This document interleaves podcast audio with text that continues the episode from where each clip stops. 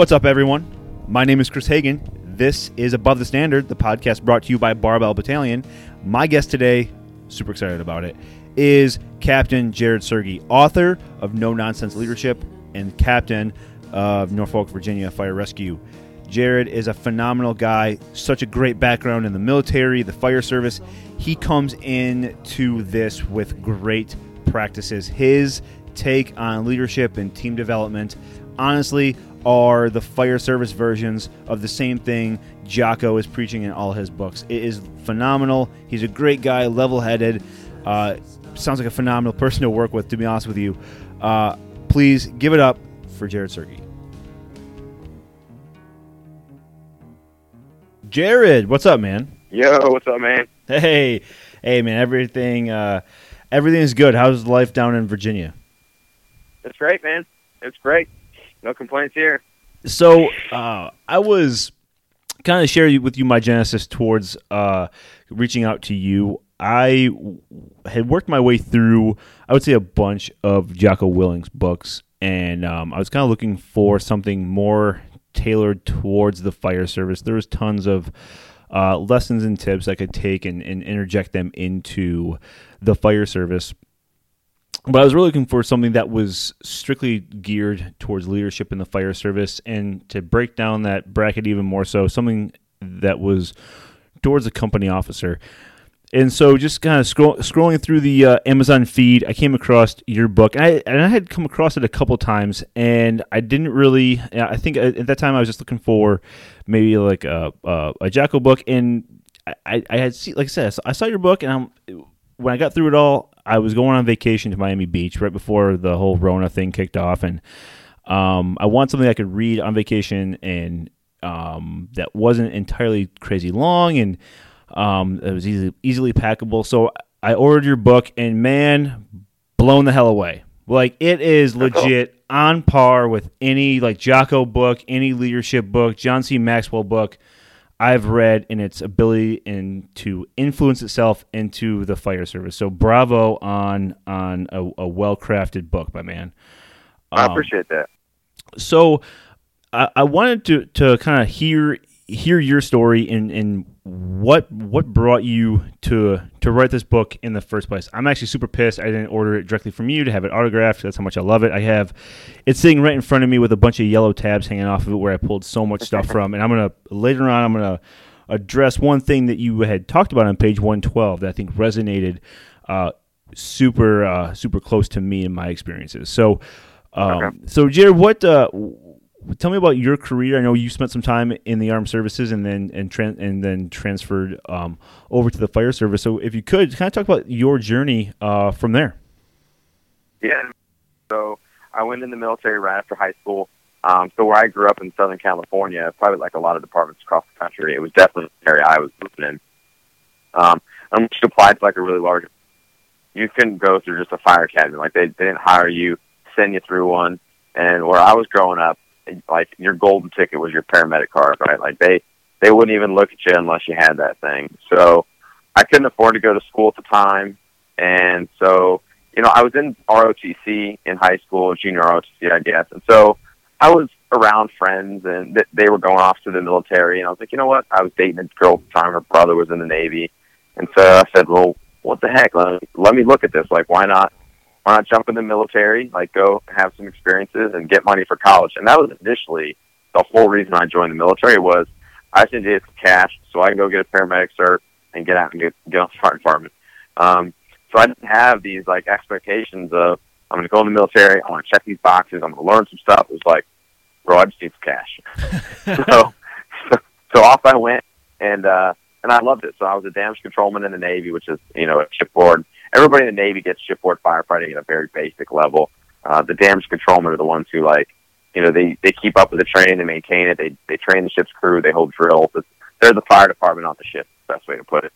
So, I did that, and I learned a lot of valuable leadership lessons. I don't think I really paid attention to at the time. You know, I, I back at now. It was just way awesome what I was exposed to, and the people that I was exposed to, and their styles, and both good and bad. But I picked up on a lot of things, and then it was time for me to get out. Um, I was stationed out here in Norfolk, and I was thinking about going back to California, but you know, it's like, you know, fire department tests are. It's like it's it's lengthy. So I take the written test and physical because we were underway. You know, still active duty. So I said, what the heck? Let me just drop some applications around here in the Hampton Roads area, and Norfolk was the first one to grab me. So I've been there for this is my 15th year there, and uh, signed to an engine as a captain, and I I absolutely love it. Norfolk's a great department. It's a the old East Coast city, so there's a lot of tradition there. A uh, really small department as far as the city is very small. It's only 60 something square miles, but um, it's a busy place to work, a fun place to work for sure. Okay, so so take uh, your your your work from you know moving through the ranks. Um, what what was your driver to write No Nonsense Leadership? So I think like a lot of things with um, at least people I kind of hang out with, a lot of things have like been driven by frustration. So I would say some of it was frustration. Some of it, some of it was because you know I've always had a desire to to try to mentor somebody. I like the coaching aspect of being a company officer. I liked it when I was in the military when I promoted. So I always wanted to be in a position to create a culture, even on a small team. You know, like with the hope that you know other people pay attention and they pick up on that, and and then we do the same thing in the whole department. Um, so I started writing blogs and stuff for fire engineering, and I would write articles and then I actually had a friend of mine say, "Hey, look, why don't you just put all this into one thing? You know, you have all these these different themes on your blogs and your articles. Why don't you just put it all in one package?" I was like, "All right, what the heck?" And so when I when I wrote it, my goal was kind of like you, like we talked about. There's all kinds of different leadership books out there, and they're awesome. Like I'm, I love reading all those books. Jocko's books. I'm a huge Patrick Lencioni fan. Uh, Maxwell, like it's all awesome. And I, and when I wrote this book, I'm like, you know what? I'm just a normal dude, like a lot of the people. Like there's a lot of people in my position um, that when they read these books, it's like, well, that's great, but how do I apply it as a captain or a lieutenant in a fire department? You know, and so when I wrote it, my goal was to have something be practical, realistic. Like, hey, when someone reads this thing, they can say, hey, you know what? I like this or I don't like this, but it's it's relatable, right? It's like, man, this is like talking to a guy in another department. Like, he's going through the same struggles I go through. He's dealing with the same things I am. Really wanted it to to relate to folks, and so that's the reason I really wrote that book was to to try to help people out there that are in my position. They're going through the same things that I am. You know, I, I tell people all the time like they're going to buy that book and think they're going to pick up a book by like a Salka or Viscuso or like got 30 plus years in the fire department. It's like, sorry, bro, you might you might be you might be let down. This is just simply my experience.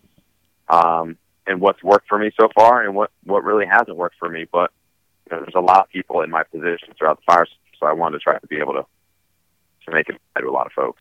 One of the things that that I took away that was so um, paramount to me, and I think it just solidified or identified just in my own mentality, but also kind of went opposing to a lot of the structures that that I kind of felt and and went up with in the in the fire service, both in terms of the the the, the chief officers that I dealt with, but also those that I respected greatly. And and one of them that you said, I think the direct quote in your book is "Give a damn about your people," and right. and care caring about their development, and and not so much.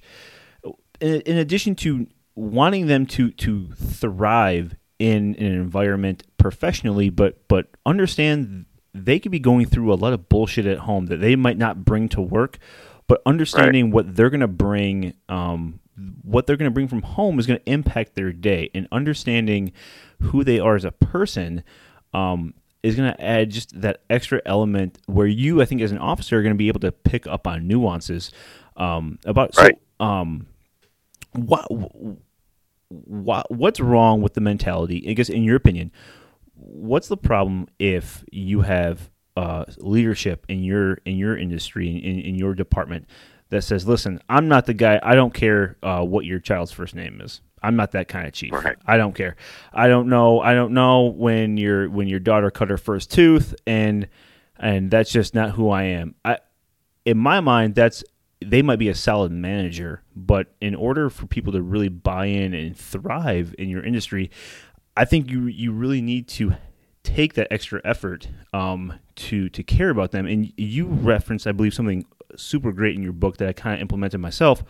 Was you uh, had a notebook and you took notes on your people, and you had uh, the ability to kind of dive into them specifically, each person, and it really helped.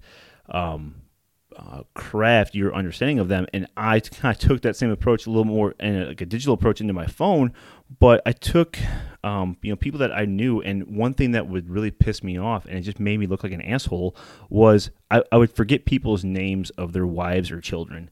And these are people that I knew for ten years eh, that, that I really did consider my close friends. And I just I would come up to them and I would ask how their kids are doing, and I would be like, "So how's the the the fam, right? The fam, right? So what I started doing is I would put a little bit more detail into their contact info in my phone. Um, a guy in my fire department, his dad is just a uh, a, a, Vietnam era a veteran badass. His mother has MS, and he, we have his children children's names in there, and it really helped me. Like every time I go to call that guy, I would see that in his phone. It really helped me start to build um, that sort of recognition and and really put into my memory their that sort of like personal touch to them. So, what is uh, why is that part important that you have found in in your career, not only in the military but but in um, at Norfolk? I would look at somebody like, well, you know, what's what's their problem or whatever. Somebody's well, they got a lot going on at home, and I would be the first like, well, this is work, man. Then you leave that crap at home, and I'm like, like I totally admit that I was the guy who'd say that every now and then. But as I, you know, as I come up in the fire department, you mature a little bit, your perspective changes. Like hopefully growth comes along with with that time. I'm like, you absolutely have to to care about that, you know, like, and you know that I think there's the old style leadership. That's it's not just the fire department; it's anywhere. It's like people were taught in leadership, like we just have to manage things. Like you should just be able to manage things. And as a supervisor, if if the end of the day your numbers increase, uh, your, you know, your income goes up as far as a company, like you're meeting these benchmarks. It's like you're just simply there to manage things. And, you know, it's this old way of thinking like people just want to be managed and that's the bottom line. It's like, no, they, they don't. Like some people in a way, they appreciate that structure and stuff, but it's like if you want to get results out of people and you want to build that trust and credibility, like one, they have to know you're a human being, so you can't just be this calloused manager that doesn't care about anything that's going on in their personal life. Right? But if at one point you're going to have to go to them and you're going to need their help, and you're going to be like, "Hey, guys, I need you to do this for me," and if all you've ever been is just this calloused manager and didn't care about their personal life or what's going on at home, and knowing that they have the same struggles that you do, uh, even if you don't bring them to work, like not everybody is built the same way. So um, I think understanding your people on an individual level, when it comes to trying to, you know, I, I talked about that culture and that reputation. Like, if you think you're going to come into a firehouse and, and build this culture and reputation simply by just going in there and being a manager, then then you're way off. So, you know, you're going to want buy-in somewhere, whether it's whether it's a mindset, whether it's something tangible like a project or, or something like that. Uh, you know, if you want to see results and positive outcomes, you absolutely have to treat your people as individuals and really truly get to know them and remember those things about them because that's what they want out of their supervisor. They want people want to know that um, people want to be they want to trust their supervisors. They want to know that those supervisors care about. When when uh, you you were talking about in the book about the importance of having uh, the ability to size up your people and and mm-hmm. why that was so important. Um, not only when you would go into um, maybe a, a, a, firehouse that had a, maybe a younger um, a, a, younger company versus mm-hmm. one that had been on for a, for a while that was really yep. they they they were seasoned they were they they knew their stuff well um, and I think you even mentioned like that you you were maybe like the younger officer officer coming into that company yep. which I think is, is, is an experience that um, so many people in our industry feel uh, going to a new firehouse right after promotion, and they're going to experience um, a dichotomy of those two things. Um, where did you find uh, work best for you when you were that younger guy going into a more seasoned house and you had to um, one you had a, a standard that you wanted to maintain and you wanted to set, but you also had to be respectful to those guys in the firehouse. I would say the first thing is humility. um, you know, is just going in there and not having this attitude of like, hey, I'm the captain here and I'm I'm kind of running things and, and all that. I I think the important thing or the message to send, I guess would be the best way to put it is, like for example, when I got there and I sat down with that crew, I'm like, look, guys, like while I'm the captain here, my whole job is to try to add value to this team. Like that's all I want to do here. Like not you know, I know how young I am. I know how my tenures in the fire department. I know how much time you guys have. Like I respect that. Like like I'm just here to add value to the team and hopefully share things with you. And I'm I'm hoping that you know you guys open up and you teach me things as well. And so I would always run things by like I was always very fortunate to have the senior guy in the firehouse be the driver. Uh, for the most part, it's been like that for me. He's always my driver. So like when I was at 12, this particular station, my driver had over 20 years on the job, like experienced guy, been in the tech rescue program, just just an all around great firefighter. And it didn't matter if I was tackling a conflict in the station, if I was going to plan a training drill. I always went through Mike. I'm like, hey, Mike, I'm thinking about running this thing. Can I just bounce this off you? Let me know what you think. And they really respected that. And it wasn't just, uh, well, the captain's just making us do things. It was I always consulted at least, you know, at least the senior guy in the firehouse to say, hey, what do you think and how do you think I should approach this? Uh, I think that goes a long way um, when it comes to in that particular place, trying to build trust and, and credibility and things like that. But I think if you go in there with, and it's almost like sometimes there's that pressure, like, oh, I just got to go in here and it's a senior crew, and man, I really got to have my my stuff together, and it's just like they just try to be dressed right, dressed, and it's like, bro, like you're gonna make mistakes. So do they. So do you. Like you're you're just part of the team. I think if that's to lump all that into one thing, I think if somebody's in that position and they're going in as a junior officer with a senior crew, you just got to go in there with the mindset and share with everybody. Uh, look, like it's no secret how long I've been in. We all, everybody's aware of my time, my tenure, my experience. My whole position here, and I have no problem sharing that with my folks. Like my whole position here is to add value to this team. The reason I got promoted was to do my best to look out for you guys to get what you need and add value to the team. Like I'm hoping that if I share one thing with you that makes you a better firefighter tomorrow, then then that's a win for me. And if you guys do something that makes me a better officer, um, then that's a win for me as well. So it's it's kind of a collaborative effort. Is you know the goal is to the collective, not just not just the manager and the employees. And I think with a senior crew who may even be used to some of that leadership style, uh, appreciate that much more if they just see it's just one of the team, the guys on the team, you know, one of the gals on the team. So when you went into it, regardless of, of, of who it was, um, one of the things that I took away um, was y- you definitely had a, a standard and a um, a motivation for fitness. And mm-hmm. you share the story about you, your uh, take you take your crew to a track, and you're running you're running circles and running circles, and you see some guys that are just kind of um, uh, kind of messing around, just kind of lollygagging. Um, and I thought your approach to that was was really dead on, and it it was you don't have to go out here and do the Murph while you're out here on the track, but right. I, I need your heart rate up. I, I, I need, yeah. I need you to I, I, need you to to at least do something out here because we're not going to waste our time. I'm not saying you have to do what I'm going to do, but I need you to uh, put this emphasis on on your um your fitness.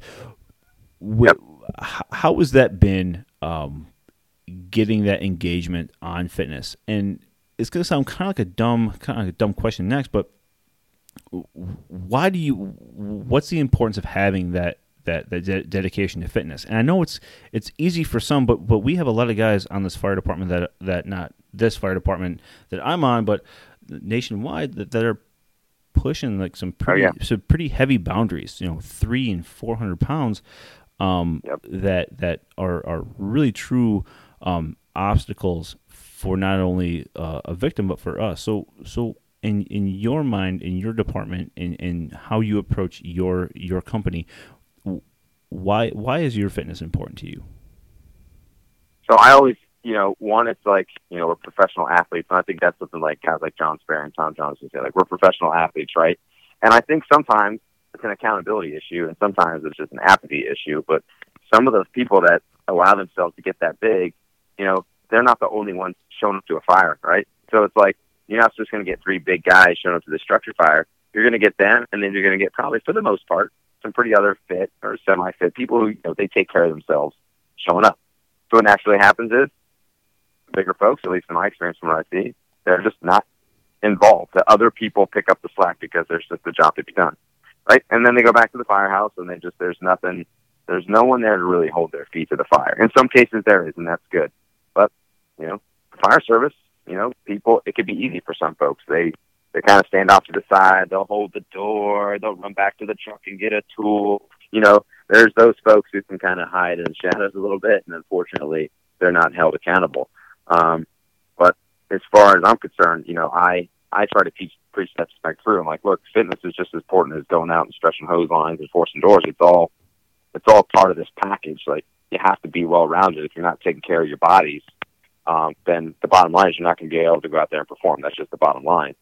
You know, and on top of that, it's just of all the other things we're exposed to in this job. It's like, why wouldn't you want to keep your body healthy? You know, I I I see these stories or I read these stories about these people that retire from the fire service and they live like five years and they're dead. You know, and they don't take care of their bodies. It's like that shit just terrifies me. Like I don't want to be that guy.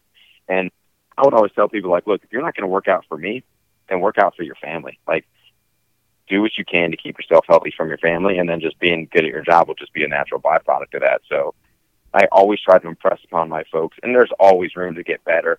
Uh, my guys are pretty good about it. Um, I wouldn't say we have like a regimented workout program, but there's always someone like, "Hey, three o'clock, you're working out today? Yep, got it." Um, and they'll, you know, they'll shame, we'll shame each other, and you know, I have lazy days like anything else, and you know, I can't be working out today. It's like, oh, you bastards. Right. Yep, let's do it. You Yeah. know? But it's good. I, but I need that. I'm the kind of guy I need that. I need that nudge. Um, so I always try to impress upon them that fitness is absolutely important. And I got a couple guys in my station that, you know, they'll come up to me and say, Hey, I'd really like to start working out more. Like we work out, we do these, you know, like organized, scheduled trainings. Like, yep. And I let that dog hunt. It's like, you just tell me when, you tell me what we're doing. It's your show. I'm there with you, buddy. Um, so I think it's absolutely, absolutely important. I, um, not only me, and I'm lucky I have other guys that, that take care of themselves and they're fitness junkies at my at my house, and they do a good job of, of pushing other people as well.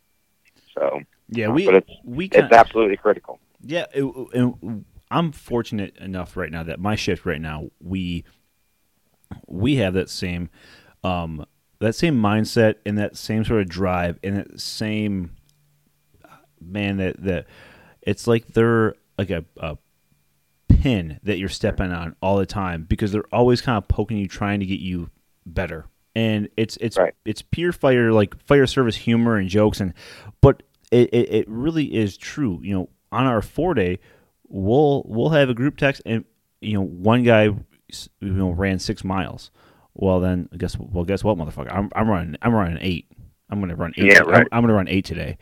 And then one guy well i just did the murph and it's like like and it's it it just I think makes you a much stronger even if you're not in the greatest shape but you're trying to get somewhere. Like the mindset and the mentality that you're continuously moving forward I don't care if at that point the scale is not showing a lower number but the fact that your Right. mindset is continuously going and more conscientious of what you're doing and what you're putting in your body and and what you're trying to accomplish, that drive and that integrity is going to show a lot more long term than what that scale is going to show you in the short term. Oh Um, yeah, and our, our department has gotten good about fitness. In fact, we have a policy that says everybody will work out 30 minutes a day on duty. I mean, that's in our policy, and that doesn't always happen. Like you know, I typically I'm not one to throw policy in front of people's faces and be like, "Hey, you didn't work out today. You know, have you got your 30 minutes in?" I, I try to keep an eye on it. If some people aren't, you know, if they have, I haven't seen them doing anything for a while, and we're doing like a group workout, it's like, "Hey, everybody's doing this." You know, I expect everybody to be down here to participate. Um, the only time I'll ever really shove is on an incident, right? Like I can remember one time we had a guy who, you know, like couldn't make it to the third floor. It sounded like he was about to just code, man. Like he was in bad shape. And I'm like, got back station. We had a conversation. He's like, this is a problem. You know, the policy states 30 minutes every day. And, you know, which is very classic of any type of conflict. He was just very quick to divert to somebody else. Well, like, uh, well, well, Joe doesn't work out 30 minutes every day. You know, it's like, well, Joe can make it to the third floor without any problem. You know, so this is clearly an issue with you. You should have some ownership and take care of it. Uh, and eventually that person did, and, and they had some slight improvement. But um, usually when I, it, it's the point where it's starting to impact like your ability to do something as part of your job description, that's a problem, right? And that needs to be addressed. What was it like having that or leading into or going into that tough conversation? Um, did you have everything queued up, ready to go? Was there apprehension? Um, having a tough conversation is probably one of the most difficult things we we actually do experience managerial wise on the job is we will go we, we will go to a fire no problem. We will go to the most crazy incident you can imagine.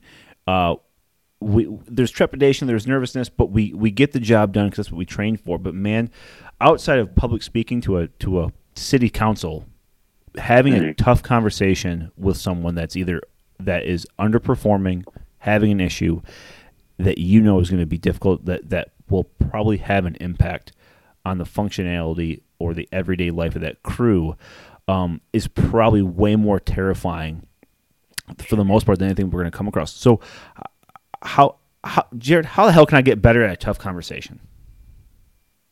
So, um, you're right. They are tough, and nobody likes them. Not even me, right? Nobody, nobody wants to sit down and have these conversations. They're awkward. It's just, you know. And I think, I think, you know, the firehouse is different. Like, and you look at police, right? I look at the way, um, like I have some friends who are cops, and they will talk about accountability and discipline. But I even think it's different for them, right? Because for the most part, cops are riding around by themselves. They're separated from their supervisors. There's some distancing, right? Firehouse, I think, makes it harder because you're around these people 24 seven. You're eating meals with them. You're joking. You're, you're just around each other all the time, right? So when it comes to try to hand out some discipline or some accountability, it's like, oh man, like this is going to make things awkward, right? Like, right. man, we got like one of the guys scheduled a pool party this weekend. You know, this is gonna that's gonna come on the heels of this conversation. You know, it's like I don't want to make things awkward, and it's just that's just the dynamic. I, that's what I think makes um, the fire service like accountability conversation thing a little bit different than than other places because I use the police department, but it's like there's a conversation, you have it with the person, then off they go, and there's not that you're never around them, but you know you're not you're not surrounded with them 24 hours a day. So I think the first thing, um, and we kind of talked about it earlier, is like it all goes back to having built relationships with people. like even that person that I had that conversation with, like I did my best to build a relationship with him. I knew his wife's name. I knew his kid's name. I knew where his kids went to school. I knew what his wife did. So like I, and I knew that because I wanted to know that about him. So when I sat down to have the conversation, it was like, look, this is this is professional and it's not personal. Like I'm here to tackle the problem and not you. Like I'm not coming after you personally. Um, and so I think as long as you send that message, like, hey, this, the whole reason I'm having this conversation is for for growth of both parties, right? Like I want there to be growth. And I want to see you succeed, and you know, I have a vested interest in your success here. And this is the reason I'm having the conversation with you because this is this is very important to me. Um, so I think if you can approach it with that mentality, um, then it'll it'll I mean it can still go like you know still be a total disaster. But for the most part, um, it's going to make that having that conversation a little bit easier. And as far as having my ducks in a row, you know, it just depends on the issue. So like if it's a violation of a policy, I'll have that up. If it's something in the job description, I'll have that up. Like I want to go in there kind of guns loaded. Not that I'm going to have it all laid out in front of them, but if they're like, oh well, you know, if it does get to the point, and it, that happens, right, where people will challenge you and it's like, well, show me where it says that, or why do I even have to do that? It's like, look, it's right here in the policy. I don't expect you to like it, but I do expect you to do it. You know, so um, those little things will help. How important is it to maintain your professional professionalism and calmness during this exchange because you oh, huge, yeah. you reference on page 112 and man this is the one thing I took away from this book that like like because it, it, it hit so hard on, on something that I experienced. And on one on page 112 that that hit me hard is the biggest mis- this is what you wrote the biggest mistake you can make as a supervisor is act off emotions such as anger and frustration and not off, not off of logic.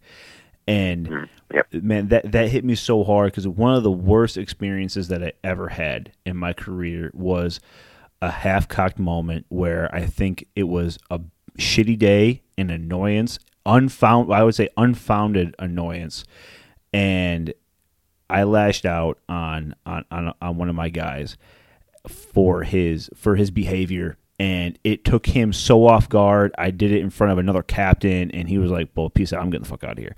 And him and I had like this conversation, and it was like we were on a carousel of conversation, and it wasn't sinking in with him. It wasn't sinking in with me, and I like pulled away, and it like it fractured that that professional relationship for for for a long time.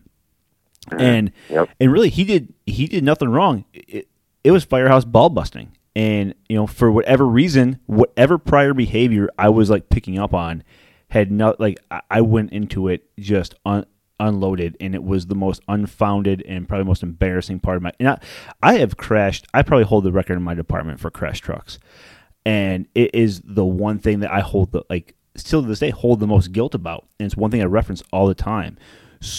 Is is going into everything with that calm manner because the second you don't, I mean, it's a it, it's really a reflection on you as a leader. Yeah, and you can't take that back. And I've done the same thing. I, you know, I'm, I'm a human being. I've, I've had those things where it's like, boom, I just had this emotional just reaction. It's like shit. Uh, and when I, when the time, the one time I remember doing it, I did it in front of other people. It was just like I just got angry, and boom, I just, it just came out. And I ended up having to have a conversation with the guy afterwards, and it's like he was a firefighter, I was his captain. I'm like, look, I, owe- I owe you an apology. Like I shouldn't have done that in there. I was wrong. Like that was totally irresponsible of me. It was unprofessional. Like I was embarrassed. Blah blah blah. I went, and and it's good. Like he and I have now have a great relationship. But but I did. I was like, man, I screwed up. And so, you know, being in control of your emotions is is huge. And I think if you're in a conversation, whether counseling or a discipline or whatever, you know, the first person to lose their cool loses. And if it's the supervisor that loses their cool, I would even take it a step further and say, you know, now who has total control of that conversation? Not you anymore. It's them, right?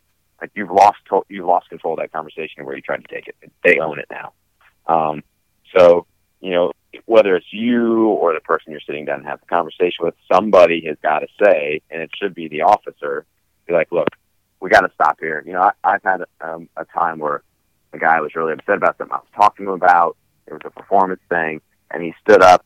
He had like the counseling sheet that I had, and he like zipped, like threw it, like slid it off the desk, and was like, "I'm not listening to this. Are we done here?"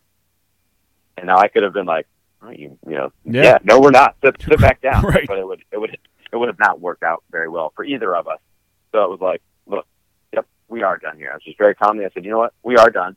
I said, "But I want to continue this conversation. I want this to be a conversation. I don't want it to be an argument. So how about we both take a breath and we're, but we need to revisit this later. And so I, I didn't wait a shift. I wanted it to be done that day. Like I didn't want any distance between it. So like later that evening, I found the guy. I was like, Hey, look, man, I know this is not something you want to talk about. Frankly, it's not something I want to talk about. It's awkward for both of us, but we need to have this conversation and I want it to be productive. Like, can we grab a cup of coffee? How about we go out back and let's just, let's just chat like and it was a very neutral place. I said all the same stuff that was said in the office, you know, but it was somebody had to be the bigger person there. Thankfully I had the, the mindset to say, Hey, you know what, we need to we need to stop this right now because had I not it would just it would have been ugly. You know, so absolutely being in control of your emotions. I can't remember if I put it in the book or not, but there's this quote. Um, it says a good commander is one who could step on your boots and still leave a shine. And I always really liked that because it was like, you know, I could, and you relate that to a like a difficult conversation. It's like I can come in, I can sit down with somebody, I can have a conversation that focuses on the problem, nothing personal. But when they walk out of the office, there's some solution, there's some resolve. Like they don't feel like I just totally slashed their legs from underneath of them, you know. So it's like I can still step on the boots and leave a shine, you know. How important was it th- on your decision to maybe change that environment from the office to out back with a cup of coffee? I Um, think for that it was huge, you know, because you know, you know how it is, man. Like, you know, you're in a firehouse, the captain gets on the intercom, it's like, uh, Jared, captain's office, and it's like, you know, already walking into an office, come on in, sit down, close the door. You know, like the the anxiety just builds. Like I remember being in that position as a firefighter, you know, like get in trouble. Captain brings me in, all right, Jared, sit down, knucklehead. Like, you know, the, the anxiety increases, the heart rate's going up. It's like, oh god, you know, so just completely taking it to like a bench out back, sitting on the front bumper. Like you could say all the same exact things. Like it just it's just in a different spot. It's a it's a neutral zone for both. It's comfortable as where the office it's just awkward. There's no windows, it, you know, possibly, but it's just a it's just a different feel. You know, when you bringing somebody in, into an office as opposed to just sitting on the tailboard. I'm not saying you got to do it on the tailboard every day, but there's a lot. It goes a long way sometimes just taking that conversation somewhere else. Oh no, without without question. Not only does it kind of it it almost disarms their um, either skepticism or their anxiety um, or their or their preconceived anger what's gonna what's about to happen and like you said you can still accomplish the same mission i love that you can ac- still accomplish yeah. the same mission but they're they're probably going to be in a more relaxed state which means they're going to be able to receive a lot more that that message as opposed to sitting across a wooden desk in, a, in an uncomfortable chair looking looking at the officer because you know when when you sit down in the office and the door's closed very seldom is that for a good reason. And uh, right, it, it it is, and it's it it's a. I wish when they build a firehouse, they would outside the door have it like a doctor's office where they have like the little flags, right? Um, because you you don't know what a lot of times you don't know what you're going in for, and you know you could walk into a chief's office and says, "Hey, sit down, close the door." And you're like, yep. like, oh shit, all right, well, I didn't, I didn't back. Up. Yeah, right. What I, I do now? I, I, didn't back up in anything. Uh, I signed that medical report. Um, I, I, I know I stretched that line pretty well. Um, and they, then they'll go into something random like, "Hey, you submitted for these uh these Halligans. Uh, which one do you want?" And it's like, "Holy yeah, shit!" Right. Like, wow, that took a lot out of me. Um, I want to kind of segue um over something that's like really that I'm I'm passionate about too, and it's the the importance of developing yourself professionally as an officer. Um, there is, I think, a, in at least in my area, a lot of reliance in in um, I want to say glow. I would just say reliance on the fire officer one and two program, and poof, you are ready. You go off. You can manage your crew, and beyond beyond those, there there are outside of conferences, very little to help take you into that role. But after you're in that role for a little while, good, bad, or indifferent, I think me, uh, developing yourself and continuously reading and learning uh, is so, I think, paramount um, as an officer. I think that when you have chief officers that are becoming threatened by up and coming captains, up and coming battalion chiefs, um, it might be because there was a little bit of, of, of lax uh, behavior on their part in terms of their education, and maybe that officer or even that firefighter that's testing for the next rank of lieutenant, who might then test above you for captain or higher, has put their foot on the gas pedal in terms of training and hasn't let off of it. So, right, how how is how important is it as an officer that that we maintain um, just this, I would say, foot on the gas pedal of of education and learning. Man, I think it's I think it's probably one of the most important things. And we talked about culture and reputation and stuff earlier. And it's like if you want to see professional development, it's got to be at the company level. Like I, I, I firmly believe that. And programs like Fire Officer One and Two, it's like those are great, but most people just use those to check the box for promotion. There's no there's no buy into those programs. And let's be honest, they're kind of weak. You know, they're like they teach Horribly you how to be some. They teach you how to be a manager, maybe. Um, but you know, these are these are canned programs that people roll out. They think, well, if they just get it, like they're going to be up in the right seat. They're going to be good to go. I think as an officer, I tell people all the time, like you're still a firefighter. Like, like yes, you're an officer, but you ride a fire truck in most places. So you need to be good at all the things that you need to be teaching your firefighters how to do, right? Like engine stuff, forcing doors, stretching lines, ventilation, search and rescue, fire behavior. Like if you're not out there educating yourself on this stuff, then you're not going to be able to do it for other people, right? And sadly, you know, like people don't change. Like it's not like you have a company officer who's like failing to develop their people.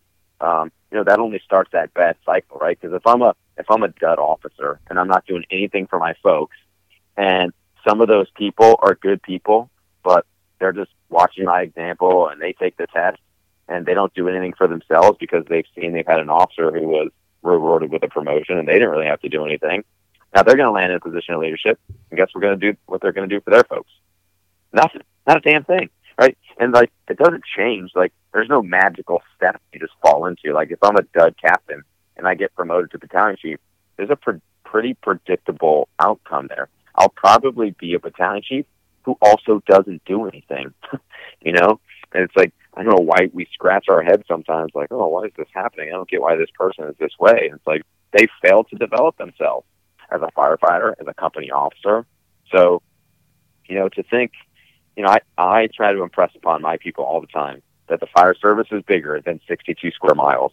Like there's a lot more out there than Norfolk Fire Rescue. And if they're not out there taking classes from people from departments big and small, volunteer and paid, um, you know, different different backgrounds, department makeups, like broadening their horizon and gaining that perspective, then then they're only hurting themselves. And and they're going to be one of those people later on that is going to be stubborn when it comes to change and stuff, or stubborn when it comes to having an open mind about things because all they ever know is their small little backyard. And I tell my people all the time too, like, do you think you're going to come to work and get everything from me that you need to be successful in the fire service? You're wrong. Like you'd be naive to think that way. And I want them in that mindset because I want them to go out and, and push themselves and broaden their horizons and get that perspective and everything like that. So, you know, for company officers who are going out there, if, if they've chosen that path to be a company officer and they've made the decision to have that responsibility, you know, it's more than just a pay raise in your own fancy bedroom. Like there's a lot more that comes with it and it it's constantly developing yourself so you can develop other people. And and I don't think I talked about this in the book, but you know, some things that I think we have to be careful of, like I hear people say all the time, you know, like if somebody gets promoted to captain or battalion chief or higher, they're like, well, that person was a good fireman, so they're going to be, they'll be a great chief. It's like, I just, got to be careful with that. Like, I'm not saying that that's not true. I'm not saying that they were a great firefighter. Not taking that away from them at all. But things change. Like, you have to develop yourself along the way, right? Like, if you spent time investing into being a good firefighter, then that's great. And you got promoted to lieutenant, and all of a sudden you pump the brakes and don't do anything. Like, and then you keep continue to advance to be a captain or battalion chief. Like, there's a little more to that position than just being a good firefighter. Yes, that that's valuable. There's got to be more, and the military does a good job of that. The military recognizes that. They have constant, deliberate professional development training all throughout their ranks. You know, you don't just see junior officers and petty officers, at least I can speak for the Navy, getting training, and then it's like, all right, dude, you're good to go. We check that box. See you when you retire. So there's a constant investment in the development of their people based on the position that they hold. So um, that's where I think I mean, we just- I think we use the term paramilitary organization at least for a large majority of the fire service. I think a little unjustly. Um, yeah, yeah, we yeah. we, we like to say because we have black boots and we have an organizational chart we're a and a, a hierarchy we are a paramilitary organization and Yep. we have a, a, a guy in my b- battalion who's a longtime uh, member of the guard and he, and he was the first one to really break it out to me. And he was like you guys have no idea what what paramilitary means. And and that was one of the biggest takeaways I had from him is is exactly what you said is the military does such a better job on structuring leadership and development as you climb through the ranks. And um, how important is it because I, I've, I I know the answer that's coming, but the the way I feel, I feel like when you are the officer, if you are the captain, man, it would be even if we had more chiefs going on the drill ground and pulling line, humping hose, being the backup man, feeding line in the door with with their snoot in the training tower. Um, I think this life would be a lot. We would be a lot better for it absolutely. have you seen a difference in your organization or in just your experiences for those officers like yourself that are humping line versus those that are still wearing their polo and they're watching their guys pull line or throw ladders, and they, they might give a couple a couple wheelchair quarterbacks. Oh yeah. So I think the officers that go out there and get involved, they earn a lot more trust and respect than the others. And the ones that are either the ones that are not out there doing it, they're probably like the ones that we just talked about before, right? They haven't done anything else before, so they don't they don't have anything to pass along. They can't teach anybody anything, so they're just going to sit there with their arms crossed in their polo and say, "I'll just do this, do that, or let me put it in Target Solutions, and we're done here." There's no there's no teaching, there's no mentoring. It's just, well, let's just go out here and do it. Um, and so the ones that are not out there getting involved, it's you know I think if, if you put two side by side and one that got in their gear, moved the lines, offered something, taught something, mentored, coached, like performed as a company officer, and the one who went out there and said, "All right, guys, we're going to go out and we're going to stretch the line. All right, let me see you guys do this. All right, all right, get it back, put it back on the truck. All right, good, let's get out of here." And there was no, it was just like they're a checkbox company officer. You know, they're not going to have, or at least they'll struggle to get the the respect, the credibility, the trust than the other one. You know, that's just, and the Chiefs are no different. Uh, you know, I'm fortunate enough, my Chiefs, and I have an awesome Chief. He's a rock star. You know, he's always on the drill ground. He looks at the calendar. He sees what's going on in the battalion. He'll show up at training. Like, you know, and he may not be putting on his gear and crawling around in a hallway with everybody, but he's out there. He's asking questions. He's supportive. Like, that's what you want from your battalion chief, you know? Um, and I could tell you, I could speak from when he was a captain he was that way as a captain. He was in his gear. He was crawling hallways. He was stretching lines. Like he was involved, and people respect him as a chief. They respect him, I think, more. Like he's one of the. I think if you were to to put a top five list of, you know, have everybody rate their their better battalion chiefs. I mean, I can't speak for everybody, but I feel like he'd be up there simply because of his behavior and his actions and his involvement. And he is the one that's out there constantly developing himself, you know, with other officers. Like example, we had a we had a speaker come in. I can't remember who it was, but we had a speaker come in from out of town. I think it was Nick Martin actually, and it was um it was an aggressive command class, and it's awesome. And so he was the only chief from our organization that showed up to that. He was the only one. We've got a lot of chiefs. So either we're doing things really, really, really good in Norfolk when it comes to command, or he's maybe one of the few that realizes, hey, this professional development thing is important. Like I didn't just get promoted and I'm I'm good here, feet ten toes up. I can just get back and relax and pump the brakes. So he believes in that mindset too. You know. And how can we how can we help? Because I think there's going to be a lot of um, maybe lower level ranking officers or even senior guys that are having that underperforming officer who they're following chain of command they're they're tr- they are wanting they are recognizing a need they are are seeing um, that they are going to be able to to envelop more training. They are, trying to work better to to work through their guys and get get their guys and girls trained up to a higher level but they're they're, they're reaching that that that ceiling in that officer. How would you suggest that that officer I want to say work around that that that chief, but or that the the, oh, yeah. the next ranking officer. How can they better, I guess, get their message out and and and help their guys out? Yeah, so you're saying like people that are like they're the company officers, the roadblock, and then trying to get some training and do stuff around the station. Yeah, absolutely. Yeah, so I, I get that. I get that occasionally, and what I tell people is, if you're not getting it, for, like so, example, I had one of my rookies one time said, man, one of my friends, like they came out of the academy together. He's like, they see all this stuff that we do, and like his officer, they don't ever do anything like this. They never out and pull lines together. And he's like, oh, like this sucks. You know, why can't I do some of this stuff?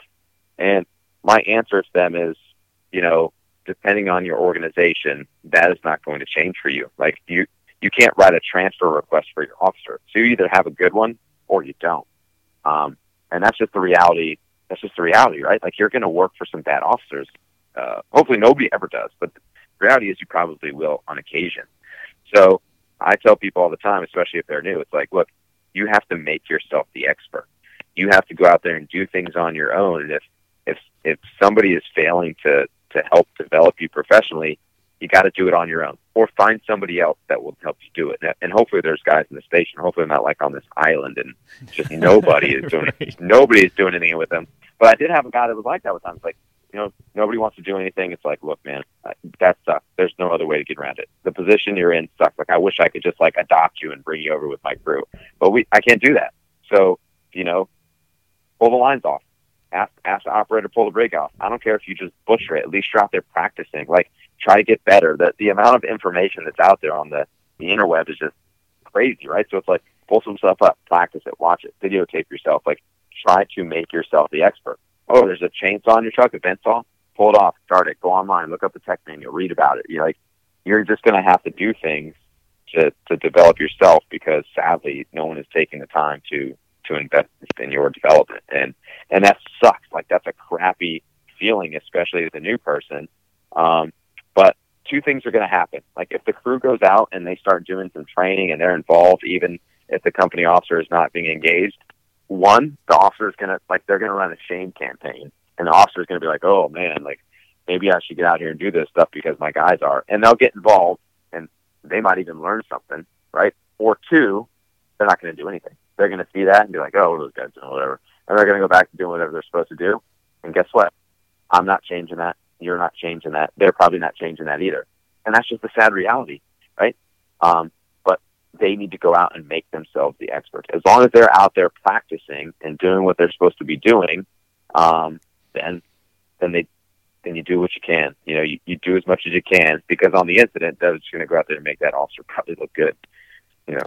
Yeah, it's it's. I think it's a taking the ownership of it. If you've recognized the need and and you've identified exactly. the problem, if you've identified the problem, it, it, not that it's your fault that it's happening, but it's your fault if you don't do anything to make yourself or those around you better. Even even if you're not doing as aggressive training as as you're able to, you can look at umpteenth other um, shifts, battalions, uh, departments, and and say that they're doing everything better.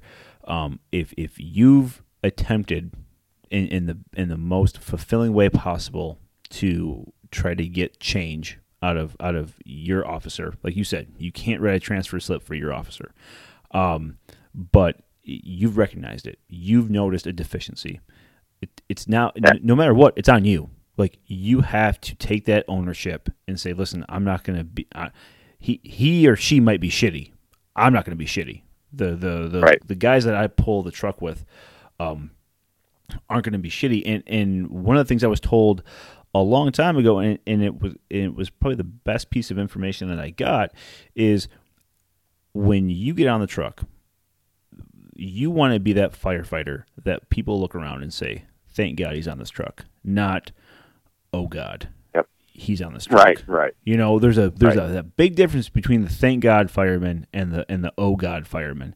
And if if if you've recognized a need to enhance your training, you've already crusted that route into thank God you're on this truck because you are now taking the steps to at least try to make you and your company better.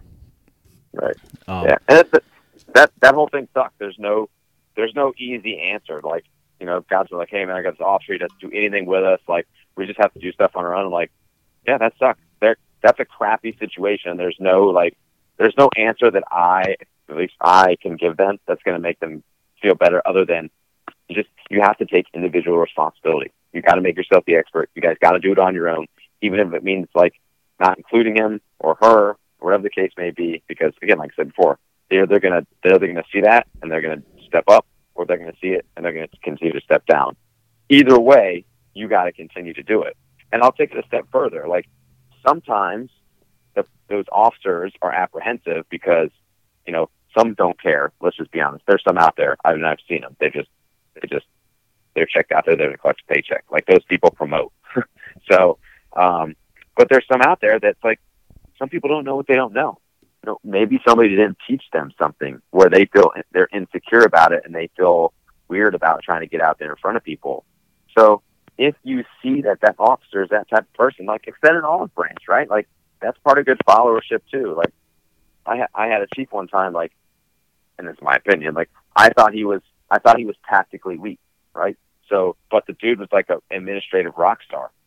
you know, I'm kind of weak when it comes. Not that I'm a tactical rock star, but I feel like I have a decent grasp on things. Like, you know, I try to be a student of the game. So it's like I could either sit there and criticize him for for that, or I could say, "Hey, chief, you know, we had this incident. What do you think about this? Like, let's have a discussion and try to try to help." You know, like it's you should fill in the gaps of where your leader has those weaknesses. Now, if they don't care, it's going to be difficult, and that's going to make you not care.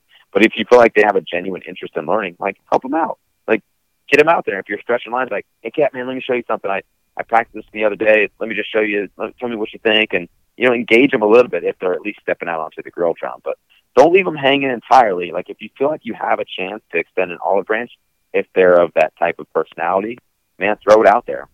But you know, unfortunately, and this would be the going back to the people that we really, really feel bad for. It's like they might have that officer that they don't care. They they're not going to pay attention. They're not going to get involved. That's just that just sucks. How can you how, how can you go about or how have you gone about balancing um, maybe unpopular decisions or initiatives, policies that come from above you, and in your level, you you kind of have to play patriarch to both. You're yeah. you're a you're you're a microphone. You're a microphone for your crew, um, but you also have to be the the um, the bearer of policy from above, and it's a very um, difficult line to balance because you still want to make sure that you're you're there for your your guys and, and making sure that you are uh, emphasizing the the interests of, of, of, your own firefighters, but also understand that that you're in, at a high enough position now that you have to promote some of the um, initiatives coming down from above. Mm-hmm. Um, how has that been for you in, in, in your role in in trying to um, balance both of those dichotomies? It it could definitely be difficult. Um, and if somebody is out there that knows a way to just clearly deal with every like policy change that you don't agree with, and man, call me up because I, I have that thing. If that's that's hard. It is. It's tough, man, because you know there's going to be things that I disagree with, like professionally, personally, and it's like I don't I don't want to do this either, you know, and I know maybe some of the crew does or doesn't want to do it. So it's like, yes, for me, when I, when there's something that's kicked down the line, the best thing I could do is try to communicate it like properly. One, make sure they're getting all the right, and this is from the top down. Like if my chief comes to me and says, "Hey, we're rolling out this new policy," or "This is what the fire chief expects," that's a, he's a man with fuzzy nuts, right? The fire chief can do whatever he wants. So um, if he rolls out a policy I have to support it. Now I don't have to like it, and that's one thing I tell my guys all the time. I don't care if it comes from wearing a certain type of jacket to hey, you can't wear those pants. Like I don't expect you to like it, but I do expect you to do it. Just like I don't always like it, but we do it. That's the policy. Like if if you don't like it, you can always submit an amendment. You can make recommendations, and I will kick them up the chain of command. But this is the way it is right now. And unless it's something that's going to get you hurt or put you in a bad position. It's going to give the department or a, the station a black eye. Well, then we're going to follow the policy, right? And we're going to follow the expectations of the fire chief or the chief officers, you know. Um, but if there's something that like I really like, I try to be a shield for my guys, right? So if something comes down where they're um, where I may disagree with it, and I know a lot of them will disagree with it, I won't have the conversation with the crew. Like I'll have, I'll wrap it out with my chief. We'll talk about it we'll come up with something. But I'm not going to immediately go into like galley and be like, hey guys, I got to go talk to chief about this stupid ass policy they're kicking down because I've already lost. Like, I'm because they're gonna be like, yeah, yeah, it is dumb. They might not even know what it is yet. So I want to make sure I get all my facts straight. I communicate with my supervisor, like my battalion chief. Uh, and while we may disagree or agree on certain things, like when I walk out of that office, there's got to be an agreement, right? Because especially for me, my battalion chief's in my station. So we're a united front. Like we could disagree on things, and we do occasionally, but the crew doesn't see that, right? They see they see one team as it should be from your leadership. Um, so the best thing I do is I try to communicate it to them properly. I explain to them, well, they don't have to like it. It's something that we have to do. Um, you know, and you know, every good policy has shades of gray, right? So um, we want people to be critical thinkers, and I and I have no problem explaining that to them. Like, while this says this in policy, I'm a firm believer that there's got to be shades of gray. And if what you do or decision that you make can be justified, be prepared to back it up. Because if you're right, I'll back you up 100%. But if you're wrong, I'll also hold you accountable. Um, so communication is key. Um, asking clarifying communications from your supervisors is key. Not just immediately getting something, but like, man, this is stupid and blah blah blah. Because even if you don't agree with it, like that's just that's you talked about paramilitary, right? That's the fire department. Because what happens when when you ask them to do something, or you maybe change this thing in your station, or you want to do this, change the beat of the drum a little bit. Well, here you are that your chief just gave you a policy and you just blasted it in front of everybody. Said, "Well, this is stupid." Like you just did that with your supervisor. So what makes you? You basically just said it's okay for them to do that to you, right? So if you come up and you say this thing in lineup, like, "Hey, guys, we're going to do this," and it's like, "No, this is stupid," blah blah blah. They're going to do the same exact thing. So as long as you show that communication, that united front, um, that that mentality of, look, while this is something that we have to do, I don't expect everybody here to like it, but it's something that we have to do. And if there's a problem with it, let's talk about it and we'll come up with some solutions. So, you know, that it's hard, man. I mean, I struggle with that. Like I said, it, that is not an easy thing to do. The, the role of the company officer is to absolutely filter and download and digest all this information coming from the chiefs and deliver it to them in a way that makes them understand it, support the organization, the mission, and all that kind of stuff. But it is very, very difficult to do at times, especially if it's something you're like totally against. You know, who wants to go out there and champion something to the crew that you don't even buy into? You know?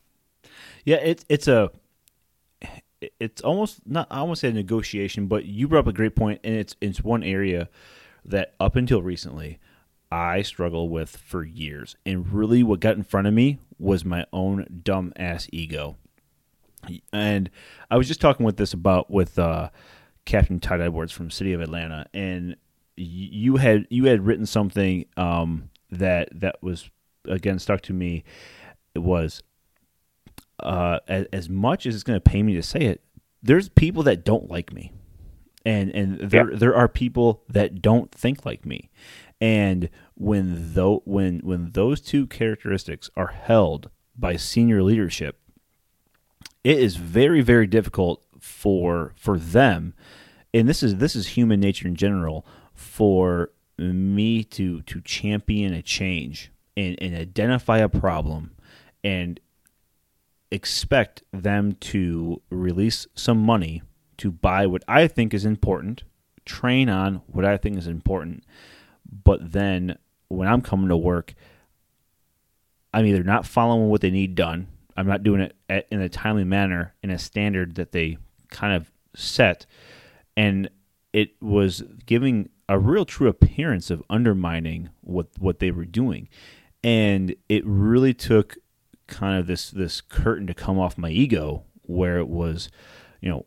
they still have a job to do. They still have a mission they have to get done.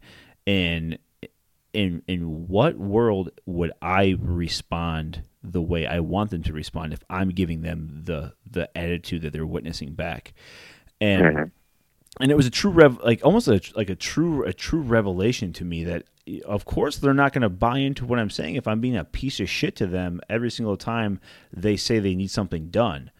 Um, so it it goes back to that humility part too, it, it, and it it is that that that delicate balance of message delivery both to your guys and back up up the top. And i think the the more you can deliver the message as tactfully as possible down down the chain from the top that when your guys turn around and say cap i i, I want to go to this class and they submit and it goes up from there you're going to have a better time if you can eh, so long as it the, the the message going down doesn't hurt anybody doesn't get anybody killed doesn't really affect any safety if it's a, a mediocre thing that doesn't really change the mission that we have to click one more tab on the incident report or we have to do this a certain way now if it doesn't really impact things we can we can we can move past it because in the long right. run we're in the long run we're, we're, we're going to eventually ask for something. We are going to need something. You're going to need to operate good, better, and different. You're going to have to operate within their good graces. And yep. Oh yeah. And unfortunately, it just that comes with just having to uh, embrace the suck and, and doing it um, the way the way they want. Um, Jared, thank you so much, man. Um, I like I said, I loved your book, um, No Nonsense Leadership. Uh, how can people get it? Uh, so the best way is right on Amazon. Just hop on there and do a little search for it. Um, lately, I don't know if just because it's like delivery or whatever, um, they can like Amazon has been a little delayed with their shipping, but that's that's the easiest way to get it. I occasionally will keep some books on hand, so not that I'm quicker than Amazon. You know, I'll try to catch it on my days off and stuff, but they can always hit me up. They can go to the Facebook page on Trial by Fire, my personal page, and they want me to shoot them uh, a few copies um, I could do it on there too. So if they want to get a little bit quicker, but Amazon's the easiest easiest route. And uh, so what's uh what's book number two going to be? Man, I don't know. so somebody asked, somebody asked me that the other day, and this is not my idea. It's a guy that I work with brought up to me. He's like, "Man, you should do a book. You know, like you see, you know these people from the military and the fire service." Which I thought it was a really cool idea. It's just getting started. So basically, something like, uh, and somebody uses and runs with it, take it because it's.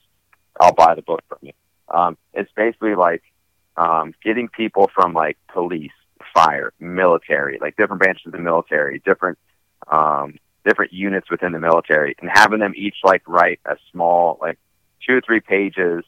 So like there'll be different chapters, right? Like teamwork, cohesion, accountability, difficult conversations, whatever. Like having these these areas, these like fundamental pillars of leadership, and having each one of these people write about them from their own different perspectives and experiences, you know, different diverse career fields, and then piling that all into one thing. So it would be like multiple authors just kind of compiled by one person. The ultimate first responder field manual. Yeah, I thought that was just like a cool idea. Like that sounds awesome. That sounds like work, and I don't know if I want to start that right now. uh, Jared, I, I, appreciate the hell out of it, man. For people that want to follow you and see what you uh, what you throw out there, what uh, what's kind of going on in your brain, where can people find you on social? Yep. So if you go to like Facebook, I'm on Facebook under Trial by Fire, and then um, I got an Instagram page. Also, you can find me on there, and then that's it. I, I will get across the country. Um, obviously, things are slowed down now, but you know you can catch me at a lot of the conferences. I travel around to departments and present uh, the company officer leadership program as well. So I I get out and travel quite a bit, so reach out to me and uh, and if you have any questions, give me a call, shoot me an email. I'd be glad to chat. We just need Corona to uh, get the hell out of here. Yeah, right, exactly. uh, Jared, I wish uh, you and your crew, your department, and uh, especially your family uh, all the best with uh, all the craziness going on. I can't thank you enough for um, kind of sitting down with me for an hour and kind of just nerding out on some leadership. Um, You're welcome, man. Thanks for having me. All right, man. Be safe, and we'll talk to you soon. All right, brother. Bye. Bye.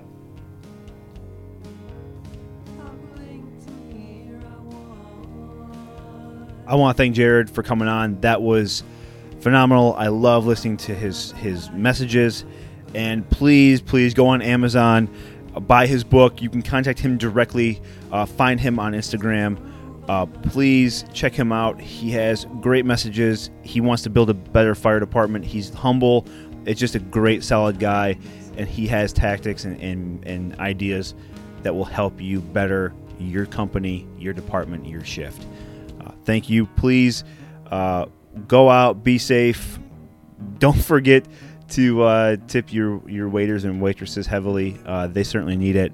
And uh, don't forget where you came from and help people out. We need it now more than ever.